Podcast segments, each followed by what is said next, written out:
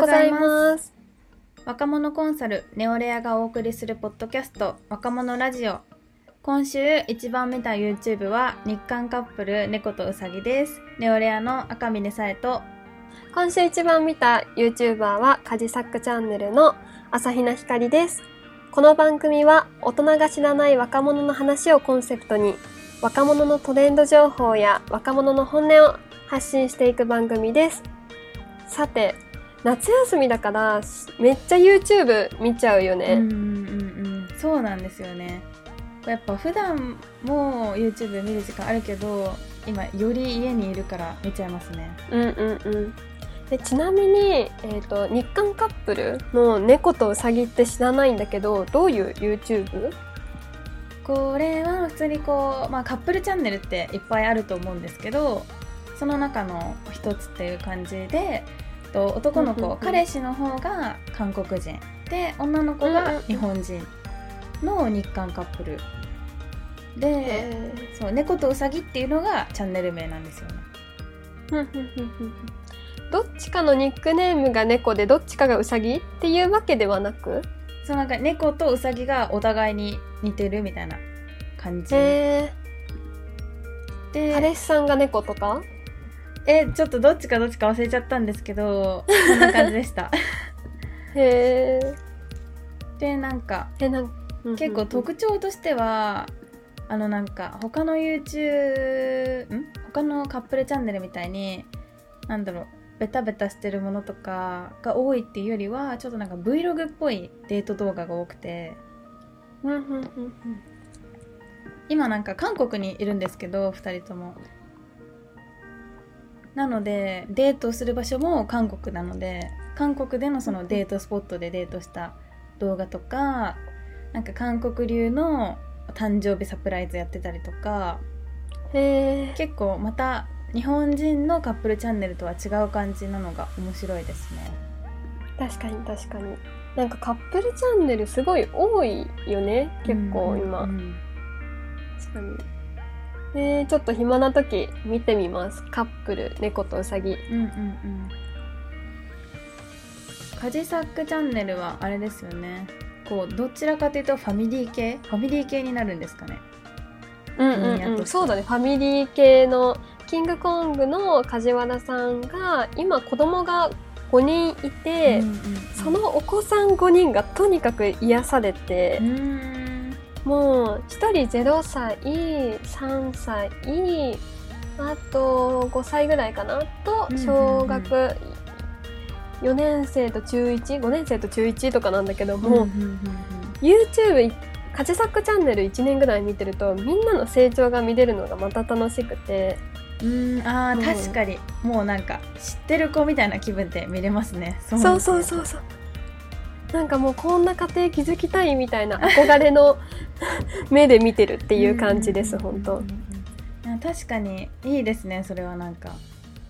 うんうんうん。すごいおすすめ。っていう感じで多分今結構ねおうち時間まだまだ夏休みといえど長いと思うので今回のテーマは夏休みの過ごし方と新学期についてということでやっていきたいと思います。はいどうですか？今年の夏休みいかりさんとかはこう大学生として最後だと思うんですけど楽しめてはます楽しめてますか？楽しめたかというとたのなんか理想の夏休みじゃなかったなっていうのがすごいあって、うんうんうんうん、まあコロナ禍の中でとかで言うと楽しめたかもしれないけどやっぱり大学生最後だから、まあ、海外旅行行きたかったみたいな気持ちがすごいあって。なんか友達とかと、まあ、大学4年生の、まあ、最後の夏休み、まあ、就活終えてとかでちょっと、まあハワイとか行きたいよねって話してたのがもちろんダメになっちゃったから、ちょっともうその辺はこのなめっていう感じでちょっとエンジョイしたかったなっていうのがすごい大きいけどサイピョンはどう？楽しめました？いやなんか私も大学2年生で結構こう就活前最後じゃないけど、うんうんなんかまあ大学2年生が一番友達とかも多いしサークルも含めてなんか遊べるよみたいなのをずっと言われていたので結構なんか寂しいというかこれで1年間終わっちゃうのかって感じがめちゃくちゃありますね。確かに大学2年生が一番楽しいって言うのになんでよって感じだよね本当に。いや本当そうですね。こう私はサークルも入ってるんですけど、うんうん、こうサークルのそれこそ合宿とか集まりもないですし、うんうんうん、新刊もできてないから後輩も全然いないし。あー確かに確かに。もうそうだよね。今も一番もう1年生的なポジションだもんねいやそうです。なんか一生一条的な感じになっちゃいますね。確かに確かに。でもそうだよね。今1年生の子たちでなんか友達の妹さんとかで大学1年生になったばっかりの子とかとお話しするとまだ大学行ったことないんですよとか聞いてて、うんうん、なんかもう後期とかもオンラインの大学が都内多い中でまだ学校行ったことないのちょっと、まあ悲しいよなとかやっぱあるよね。特になんか上京してきた子とかはかわいそうですよね本当に。うんうん本当本当。めちゃくちゃ多分寂しいしもう多分、地元帰ってる子もいるとは思うんですけど、うんうん、せっかくなんか東京来てめっちゃ遊べると思ってたのにみたいなのもよく見かけますね確かに確かに。いやーなんか貴重な学生生活の夏休みが結構もうもう9月っていう感じだしね、うんうんうん、いやそうなんですよね。もう9月なんですよ。本当に夏エンジョイした感がなくて夏すぐ終わっちゃったなみたいな感じだったよね、うん、ちなみにサイピョンは給付金の10万円は何に使いましたか？私はえっとあのーこう私のお家は3万円はお家のお金になって、うんうん、7万円をこう自分のお金としてもらったんですけど、こうなんだろう。まあ大きな買い物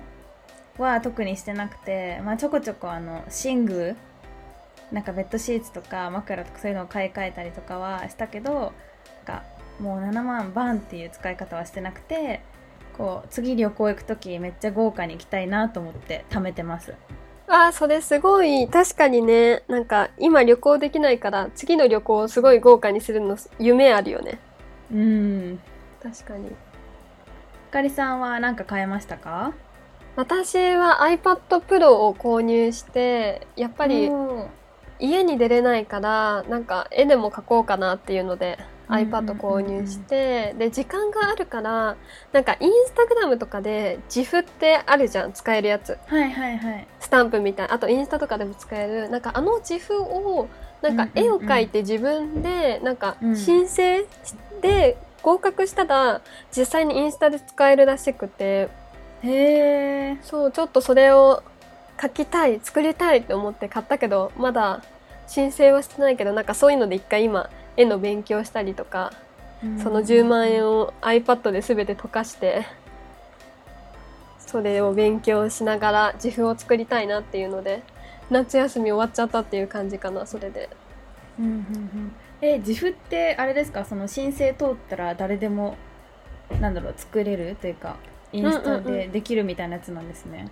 そうそうそうそうなんか自負のサイトがあってそれでなんかアーティスト登録みたいななんか登録は必要なんだけどそれの審査が通ればなんか誰でも出せるみたい。へえいいですね。LINE スタンプみたいな感じですね。ああそうそうそうそ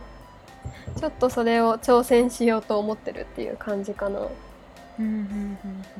なんか給付金もらった時ってまだギリギリ緊急事態宣言あたりだった気がするけどなんか夏休み前の緊急事態宣言の時って何してたっけ？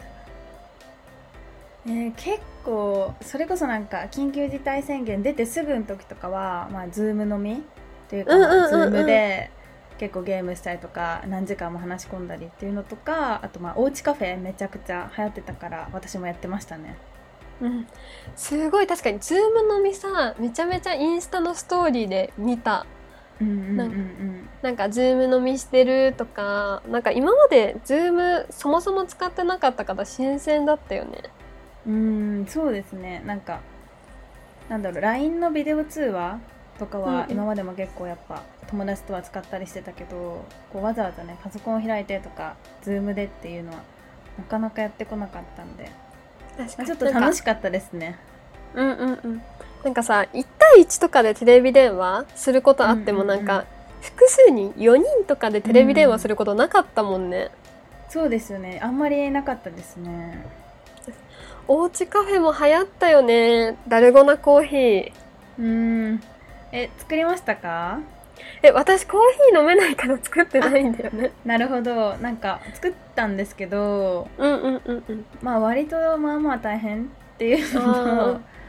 なんか私はなんか普通のコーヒーというかカフェオレとかのが美味しいなって思いました。ちょっと。結構まあ癖ある感じだったから好き嫌い分かれるなーっていう味でしたね、うんうんうんうん私ダルゴナコーヒーを作る YouTube あのオルタナチャンネルさんとか、なんかすごい YouTuber の方がダルゴナコーヒー作ってたからそれは見てたりしたんだけどなんかダルゴナコーヒー以外にいちご飴とかはめちゃめちゃ作ってたかも。ああいちご飴私もやりました。なんかフルーツ飴みたいな感じで、みかんとかキウイとかいろいろ。なんか一回なんかハマると結構そればっかしちゃうタイプで3日連続でいちご飴作ったりとかして、もうずっといちご飴を自粛期間中も家に出れない時ずっとそれを作ってたなっていうのを今すごい思い出した。うんうんうん。なんか今までってそれこそいちご飴とかりんご飴ってお祭りで食べるみたいなものだったのが、なんか去年とかに原宿とかにもお店オープンしてマルキューとかにも入ってなんだろうちょっと一般一般的というかまあお祭りじゃなくて普段の時も食べれるみたいになったのがもうなんか家で作れるってスピード感すごいですよね。うんうんほんとほんと。あとさなんかアベノマスクのさアベノマスクをみんなで落書きイラストをするみたいなのもめちゃめちゃ TikTok とか SNS ですごい見た気がする、うんうん、確かになんか女子高生たちがもうめちゃくちゃすごかったですよねとにかくいろんなことにおいて、うん、アベノマスクアベノマスクはそれこそなんかシールステッカー貼ったりとか、あとなんかそれこそ私たちがちょうど小学生ぐらいの時ってめっちゃシール帳とか流行ったじゃないですか。なんかあそこにあったようなちょっと懐かしい感じのシールとかホログラムとか貼ってめっちゃデコってましたねみんな。なんかコロナってなんかもう嫌だなとか結構マイナスなイメージ多かったけどなんか女子高生とかがアベノマスクをみんなつけてお揃いにデコったりするのを見ててあまだまだなんか日本は明るいなっていうのをすごい TikTok 見ててすごい感動した。うん。こうなんか、うん、あれ結構プラスに変える力ありますよねやっぱ高校生って。すごいなって、うんうんうん、ほんとほんとあと緊急事態緊急事態宣言が解けてから、なんか1万円チャレンジみたいなのが流行ったって聞いてなんかそれをすごい詳しくサイピョンに聞きたいかも。うんなんか YouTuber とかがそれこそなんか YouTube ブームの最初の頃になんだろうマックで1万円分買いますとかなんかサイゼで何万円分食べきるまで帰れませんっていう企画が結構流行ってたと思うんですけど、うんうんうん、それがなんか結構まあ降りてきた感じで女子高生とかまあ56人とか45人のグループで1万円分のその食べ物飲み物を買ってまあホームパーティー的な感じですよね。その日はとにかくお金とかカロリーを気にせずめっちゃ食べちゃおうみたいな。結構なんかまあみんな TikTok に上げてるのを見てるんですけどめっちゃ青春感が強くて私もなんかちょっとやりたいなって思いました確かにやってみたい。なんか1万円分食べる機会とか全然ないからなんかみんなでワイワイしながら買えるっていいよね、それこそなんか31とかがなんかバケツサイズみたいなすごい大きいアイスを売ってたりとかもあってなんかそれ買ってあとケンタッキー買ってスタバでも買ってマックでも買ってみたいな。結構まあいつもだったらスタバとかでまあ5600円でまあ、女子高生にしたらまあまあいい値段って思うかもしれないけどこう1万円の中だったらもうスタバも買えるし31も買ってもケンタッキーも買ってもまだ大丈夫みたいな多分ワクワク感半端ないですよね。確かに確かに。結構やってる子まあ夏休み入ってからもまだ見かけるので。うんうんなんかもうね大学私の大学後期もオンラインなんだけどサイピョンの大学は後期どう？私もなんか基本はオンラインっていう感じので今は発表されてますね、うん、でもなんか一部のその実習がある授業とかあとゼミとかの少人数のものは